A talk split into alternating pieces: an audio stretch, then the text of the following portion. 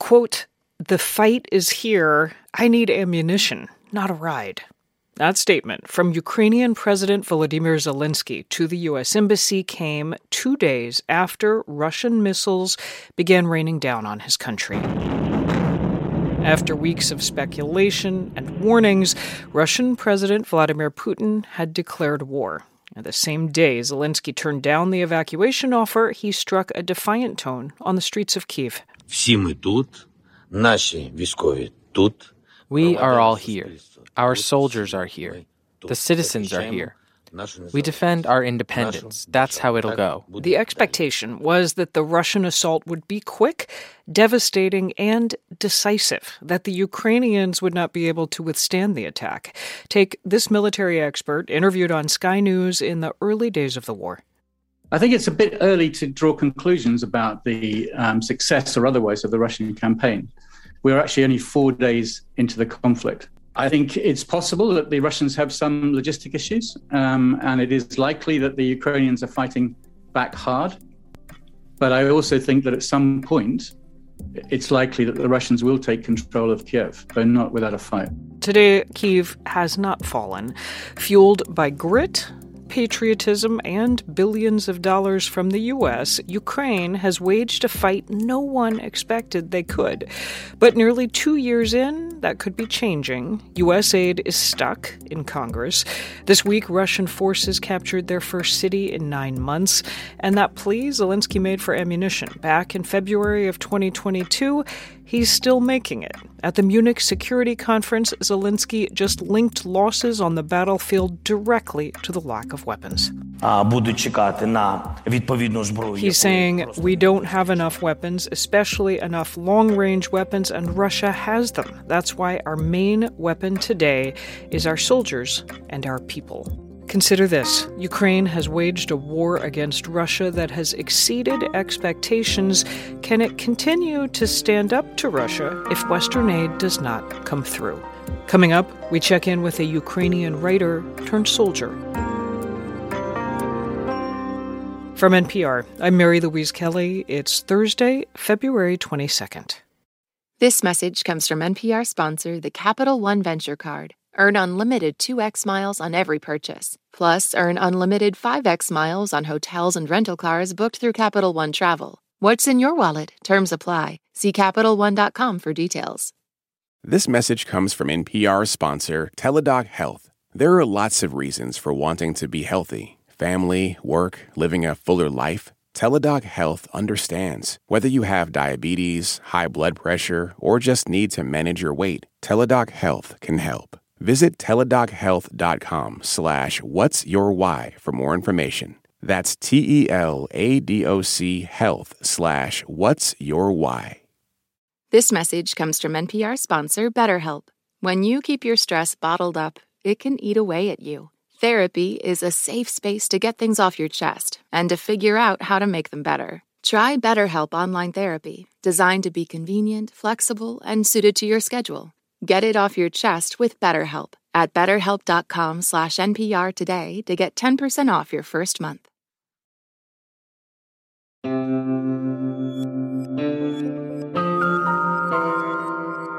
It's Consider This from NPR. Back in 2022, a few weeks after Russia invaded Ukraine, I called a Ukrainian man named Artem Chapai He's a writer and had just become a soldier, a private, fighting in the Ukrainian army. We caught him on a break, sitting under a tree. You could hear shelling behind him as we spoke, and I asked whether he was managing to get any writing done. Well, to be honest, today was a hard day. Like, I can't go into details. Like, you just are afraid, like this, at this animal level where your stomach hurts, like you're just afraid for your own life and you don't know if you will survive. I tried writing something like war diaries, but I'm not sure. I, I basically stopped it. Since that interview, two years ago, I have wondered about Artem Chapai, how he was getting on. So today, we called him again. Hello. Hi, Artem. It's Mary Louise in Washington. Hello, Mary Louise. Hello. How nice are talking to you again. And yeah. to you again. I can't believe it's been two years. Yeah, me neither. yeah. How are you doing?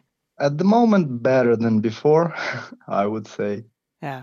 Um, Artem, I'm so glad to speak with you again. Where are you? Can you say?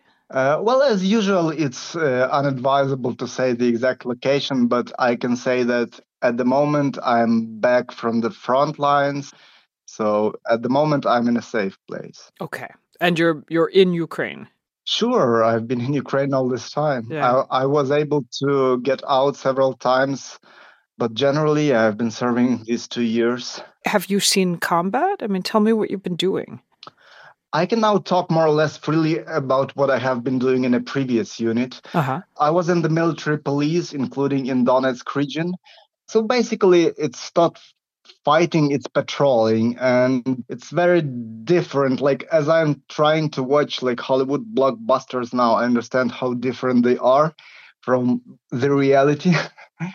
basically, what war was for me is it's like routine and sometimes even boring and then unexpected tragedy the worst thing that happened was when my best friend was killed by russians in august and i was of course pretty much depressed after that and i can say that i have been working with a psychotherapist for a year now and i have been on antidepressants for half a year well basically since my friend died yeah, there's nothing good about war. Nothing good about war. No, I'm sorry for the loss of your friend. Were you with him?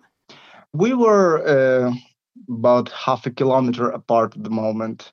So I saw the first rocket and I ran away to the shelter. And then I heard the second rocket. And at the moment, I didn't know about it, but he was killed by that second rocket. And what I feel sorry about is that at the time, like I didn't come up and hug him. Of course, I didn't know it would be his last mission. Yeah, I, I know it's irrational, but I feel pretty sorry that I, I, I did I didn't show my love for the last time. Yeah, as you say, how could you know? Yeah, yeah, of course I couldn't know, but still, it, it's in my mind all the time. Yeah. Have um have you managed to get any writing done at all since I spoke to you a couple of years ago? Well, I tried several times because there are periods of time when uh, you you pretty much have a lot of leisure, which is forced upon you. But uh, fiction didn't work somehow. Uh, however, about a year ago, I took two or three weeks. I was then basically on checkpoints, and so between shifts, I was able to write, and I wrote a short nonfiction book basically about this war, or rather about the motivations of people to fight and not to flee. Hmm. And this book has been published in France now, and uh, I believe it's being translated into English by Seven Stories Press. What's it titled? In French, it's titled, uh, if I translate it into English, it's titled something like ordinary people don't carry machine guns because it's about civilians who were forced to become soldiers. So it's autobiographical in a, on a certain level. Uh, it, it's I would say it's partly about me and my family and my motivation, but largely it's about my well, we call ourselves brothers. Uh, there's a, a Ukrainian word like for not blood blooders, but more like bros. Hmm. How closely, Artem, are you following news of the outside world? I keep reading reports of Ukrainian soldiers on the front lines scanning your phones for news on whether the U.S. Congress here in Washington is going to send more money, more weapons to the war. Yeah, I have a feeling that Ukrainians follow this news from the United States more closely than Americans do because it's very important for us. Like I wasn't in Avdiivka at the time when it happened, uh, like lately. This is I the town, like, the city that Russia just took. Go on. Yeah, so I was very close to Avdiivka uh, until basically November 2023, and already at the time I was surprised that we are still holding this, and I feel that partly it may be because of the lack of or the delays in uh, sending ammunition. So at the moment we were near Avdiivka, we were really hoping that at least, well, this may sound egoistical, but we were hoping that at least it will be held until we are redeployed to the rear mm. because it was scary already like half a year ago or three months ago So I'm actually rather surprised that we were able to hold it for so long. And this is great what these guys were doing. And uh, yeah, I was like maybe 20 kilometers to the rear and we were scared. Do you still believe in your heart that Ukraine will win this war? You know, uh, as I'm trying to philosophize and think about history, I don't remember any other any precedent when an empire lost its colony and then regained it back. Hmm. I don't know, maybe this is wishful thinking, but I think the historical tide is on our side, something like this. Last question. When you and I spoke a couple of years ago at the beginning of the war, we talked about how beautiful your country is. You'd written about Ukraine, you described it as unimaginably beautiful. Do you maintain hope your country will be beautiful again? That you'll be able to describe it that way in your writing and it will be true? For me personally, it has become even more beautiful after what happened. Because I remember pretty well that uh, when the war was just starting, a lot of people, including in Ukraine, thought that we would collapse in just a few uh, weeks or months. And I must say that I was one of those. I thought that I would be like forced to become a guerrilla fighter. And the fact that hundreds of thousands, like I think half a million people actually went in the first days and volunteered in the army. It makes it even more beautiful for me now. So I realized that not everybody, but uh, there are a lot of real people among my people. We've been speaking with Ukrainian writer and soldier Artem Chapai. Thank you, Artem. Be well. Thank you for inviting me again. This is an honor for me. And thank to most of the American people for all the support that you have given to us. That was Ukrainian soldier and writer Artem Chapai. This episode was produced by Erica Ryan and Karen Zamora, with audio engineering by Kwesi Lee. It was edited by Courtney Dorning. Our executive producer is Sami Yenigun. It's Consider This from NPR, I'm Mary Louise Kelly. Last year, over 20,000 people joined the Body Electric study to change their sedentary, screen filled lives.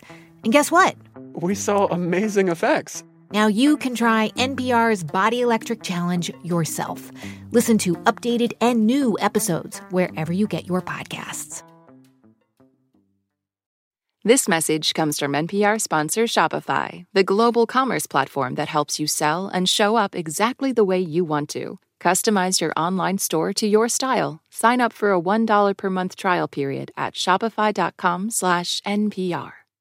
This message comes from NPR sponsor Leesa. Good sleep should come naturally, and with the new Natural Hybrid mattress, it can. A collaboration between Leesa and West Elm, the Natural Hybrid is expertly crafted from natural latex, natural wool, and certified safe foams to elevate your sleep sanctuary and support a greener tomorrow. Plus, every purchase helps fuel Leesa's work with shelters and those in need. Visit leesa.com to learn more. That's L E E S A.com.